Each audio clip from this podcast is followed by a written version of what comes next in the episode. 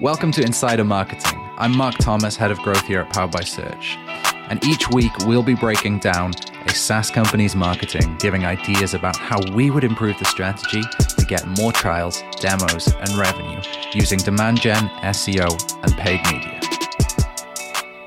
Well, hey everyone, welcome back to another episode of Insider Marketing, where we sit down with strategists from Powered by Search and talk about opportunities for SaaS companies to grow demos and trials through SEO, PPC, and demand gen. And today I'm joined by Jess Tozer. Jess, how's it going? Good. How are you, Marc? Thanks for having me. Very good. Yes, I'm doing really well, thanks. I'm doing really well. Now, last time we spoke, you and I spoke about SchoolStatus. It was a lot of fun, and I'm looking forward to talking about Adverity with you. For people who are just joining in and haven't done a bunch of research about Adverity, here's a little bit of information about what they do, where they are, and what stage they're at. Now, before we dive into the episode, I wanted to give you some context around Adverity. Adverity is a data and analytics platform for marketing, sales, and e commerce teams. They were founded in 2015 in Vienna. Now, like the majority of companies we're going to talk about on Insider Marketing, we don't have conversion or revenue data, so we have to make some inferences. Our bet is that they're doing between 40 to 62 million dollars ARR with a marketing team of 15 and about 248 people overall, so a little bit bigger than many of the companies we talk about. Today, we're going to share strategy ideas for demand gen and PPC with senior paid media strategist Jess Tozer. Let's dive in. So that was a little bit about Adverity. Jess, you work in paid media, PPC, all day, every day. All day, every day. How's that for you? I love it. It's like a puzzle I get to put together every day. Oh, nice. Take apart and put together. I'm glad you said it like that. Otherwise, it would sound like we just paid you to say that you love PPC. yeah. All right. Well, this will be an interesting one because Adverity are obviously in the marketing data business. And one of the areas that most people get a lot of data from is PPC. So, Jess, how are they doing so far with PPC? So, from what I can see, it looks like they're doing quite well. I see that they are running on all of the major channels that we would recommend, as well as referral sites. I would give them a big thumbs up for that. It does, however, look like some of their inbound search campaigns, like Google and Bing, might be a little bit inefficient. You know, we're just using spy tools over here. I can't see actually under the hood of their campaigns, but there are definitely some keywords that look like they might be consuming some of their budget that aren't really high intent keywords. But overall, I would say they're doing quite well. That's actually quite rare to hear that people who we end up looking at are doing quite well with PPC when we first start looking with them. I feel like that's fair. What do you think? I would definitely agree with that. There are some things that we can discuss that some levers that we could pull that would certainly help refine and make their campaigns more efficient. But yeah, this is definitely one of the better ones that I've looked at. Amazing. All right. Well, look, let's start by talking about. So you said there's some inefficiencies. Do you want to talk through some of the kind of the ones that you're seeing that could be a big opportunity for them? Yeah, absolutely. So I'm looking at SEMrush when I'm giving this recommendation, but it looks like they're targeting in the US, for example, about 426 keywords. Based off of what I can see, I would say half to more of those are irrelevant search queries. Um, there's broad keyword funnel, which could, I mean, that could be someone looking for a funnel to put oil in their car. so it, that could be consuming a lot of their budget for a lot of irrelevant clicks. There also, I see Alteryx, which I believe is a jacket company, or I guess it's there is also a self-service analytics company named Alteryx, so that could be a conquesting campaign. I think there's a similar brand that is a jacket, so forgive me if I'm wrong on that.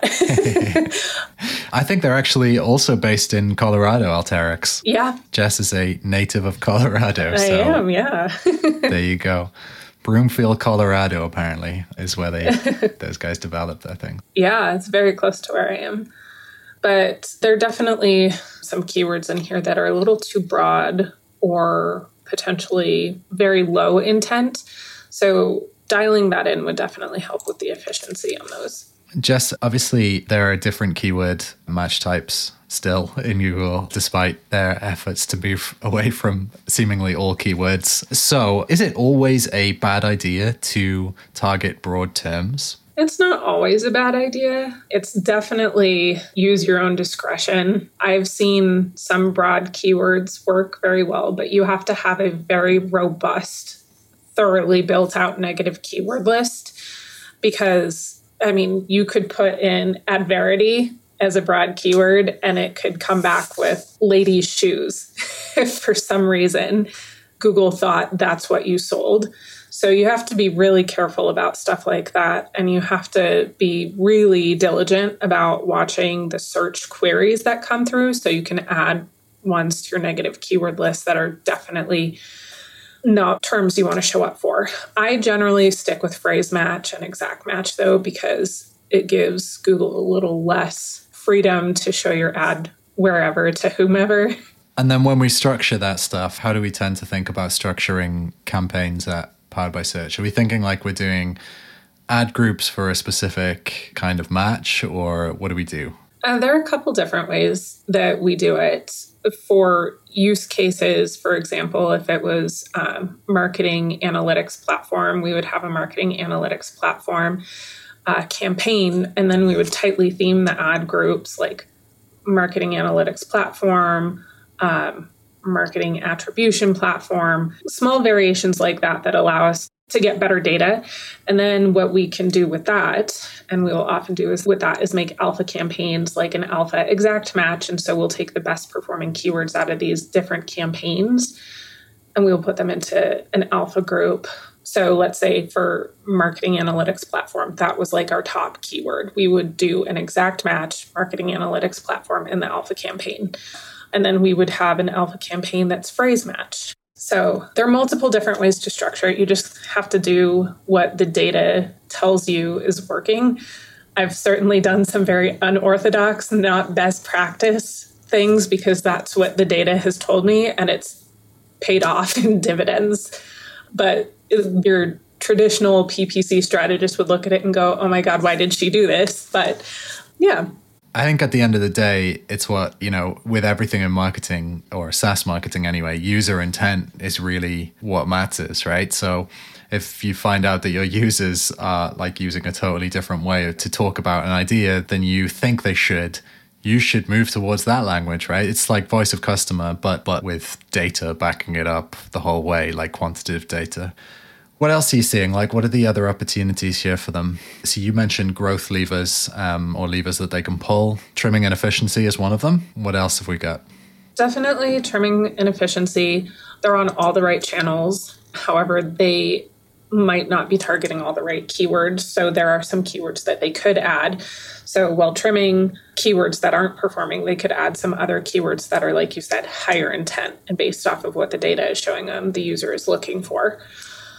I didn't see ads on Twitter. Um, Twitter could be a really great space for them. We know a lot of marketers are always on Twitter checking things out.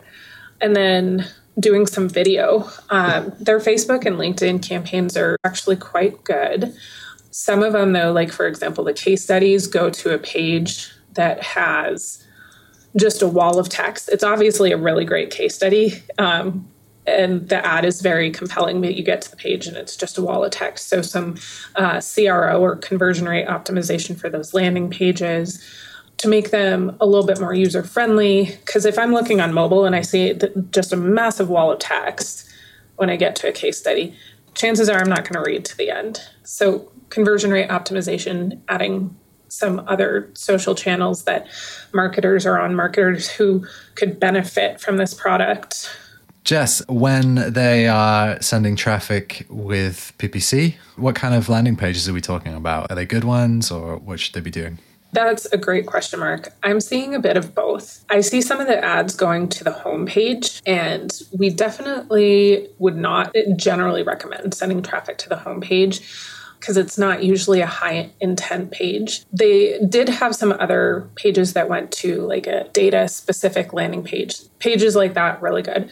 But then another thing that I saw were the case studies. Some of the case studies that I checked out were going to the ad themselves was really good. But then when I went to the landing page, the landing page is just a wall of text it doesn't follow the typical format that we would recommend in order to get encourage a user to fill out a download form especially on mobile it's not going to be mobile friendly because someone's going to have to just scroll and scroll and scroll to get to that download form.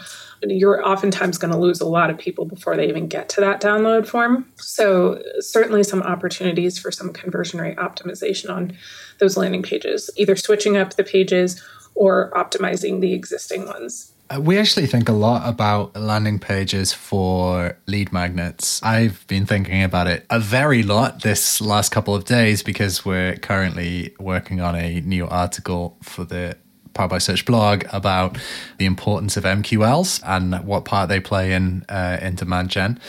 And a large part of that is about uh, thinking about okay, how do you optimize thank you pages in order to help people to move down the funnel? I'm looking at Adverity's uh, lead magnet thank you page because, uh, sorry, Adverity, I filled it out. Uh, if you do tune into this, I'm Frank Sobotka from season two of The Wire, and you don't need to contact me. You can delete me from your CRM. I filled this out, and firstly, I get sent to a page that just says thank you. I can download the checklist by clicking the button below. So, what we would recommend with a lead magnet download thank you page is that you take that opportunity and say, well, look, that person has seen something in this lead magnet that says, okay, they have a problem. Hopefully, it's a lead magnet which is specific enough to say, well, look, this is going to help you solve your problem and become, you know, solution aware or problem aware or whatever it is, whatever stage of the process you're at. Then use the thank you page to move a prospect from, say, MQL down to maybe SQL because you're going, okay, well, look, they had that problem. Then you say, here's how our product solves that problem. Do you want to see the product? And then say, here's the form to fill out if you do. And then at that point, you've gone from MQL you don't have to work them over for like a year with an email sequence because you've given them an opportunity to self pace. And then the other thing is to think about remarketing to people who see those pages. How do you think about that, Jess? I 100% agree. If you have just turned someone into an MQL, they're not taking this next step, like you said, they're a perfect candidate to retarget because you know that person was qualified enough that they want more information. They're problem aware, like you said. And so you can tailor your messaging to those people for where they are in the funnel. So I absolutely agree with that. Yeah, I think that's what we call the boomerang method, right? Yes. nice term. Actually, what what Adverity is doing is they're kind of doing a version of this, but what they say is rather than take a demo of the product or book a sales call or whatever you know terminology they end up using, they're actually asking MQLs to sign up to a monthly update with latest expert opinions. Now that is unspecific and means that you end up like losing the demand that you could have fostered or nurtured. So rather than saying, hey, here's your problem with the lead magnet download, here's how to think about it, take the next step to solving that problem, which is, you know, book a sales call. You're saying, hey, do you want to receive monthly emails from our newsletter? That is incredibly unappetizing for most people even people who love marketing analytics. Yeah, it's like taking a step back up the funnel. Yeah, exactly. So just that small change would actually probably generate more pipeline for them which, you know, even if those prospects aren't right right now, you could knock them back to MQL stage because in 12 months' time, maybe their needs have changed. And then, hey, you've got their permission to market to them anyway. Why don't you just send them the email? That's totally cool. Obviously, GDPR and CCPA and all of the other legislations from around the world apply. And by the way, Adverity are incredibly hot on data compliance from what I can see. Obviously, being a marketing data company, you got to be yeah. right. they know what they're doing with that. yeah. Oh my gosh. Oh my gosh. Yeah. Jess, do you have anything else you want to talk about for the next couple of minutes? Yeah. So, one other thing I didn't touch on was the potential for video. Currently, I looked at their YouTube channel. They have a few how to setups, they have a couple videos that look like they are meant to be ads. Video, I feel like, is something that is very underutilized by advertisers, maybe utilized plenty by bloggers and stuff like that. But I always stop when I see a punny video. And I know as marketers, we are always consuming video. And if they were to have a very quick video that was just really punny, like again, I'm repeating myself. Like a Monday.com kind of video?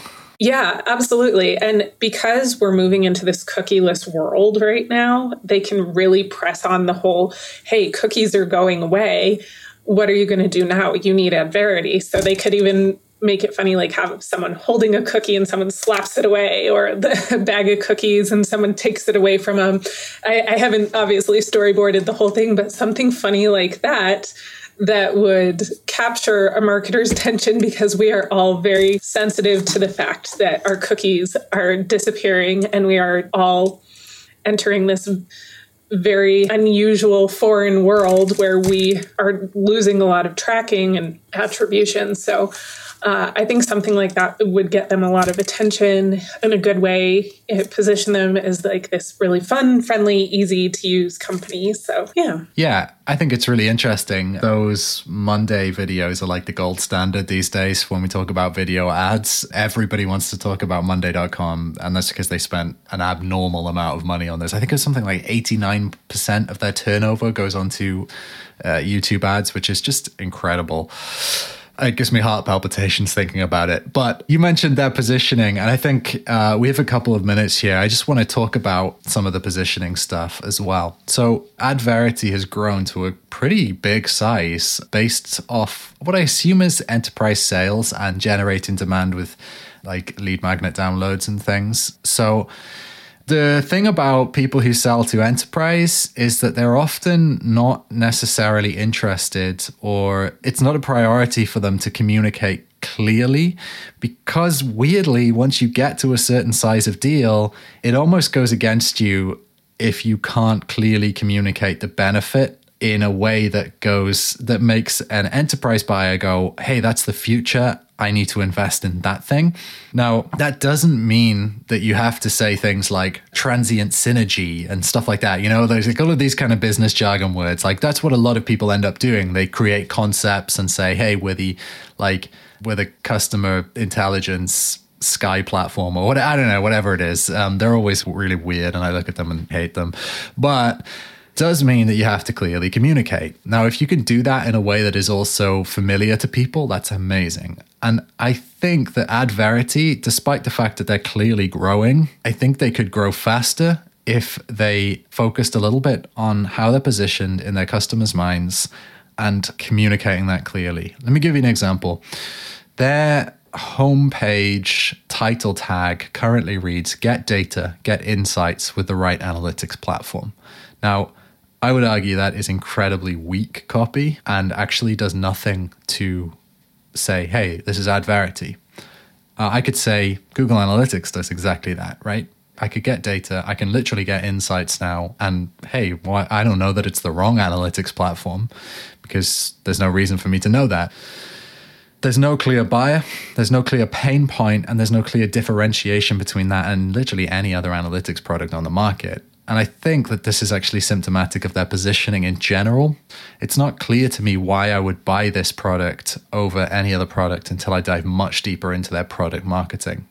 Now, uh, I talk because I do all of the positioning at Powered by Search to a lot of clients about moving away from what I call feature parity and towards differentiation. Now, feature parity is what Adverity have they have all of the features. They are able to say it saves time and resources, it improves marketing performance, it demonstrates clear value.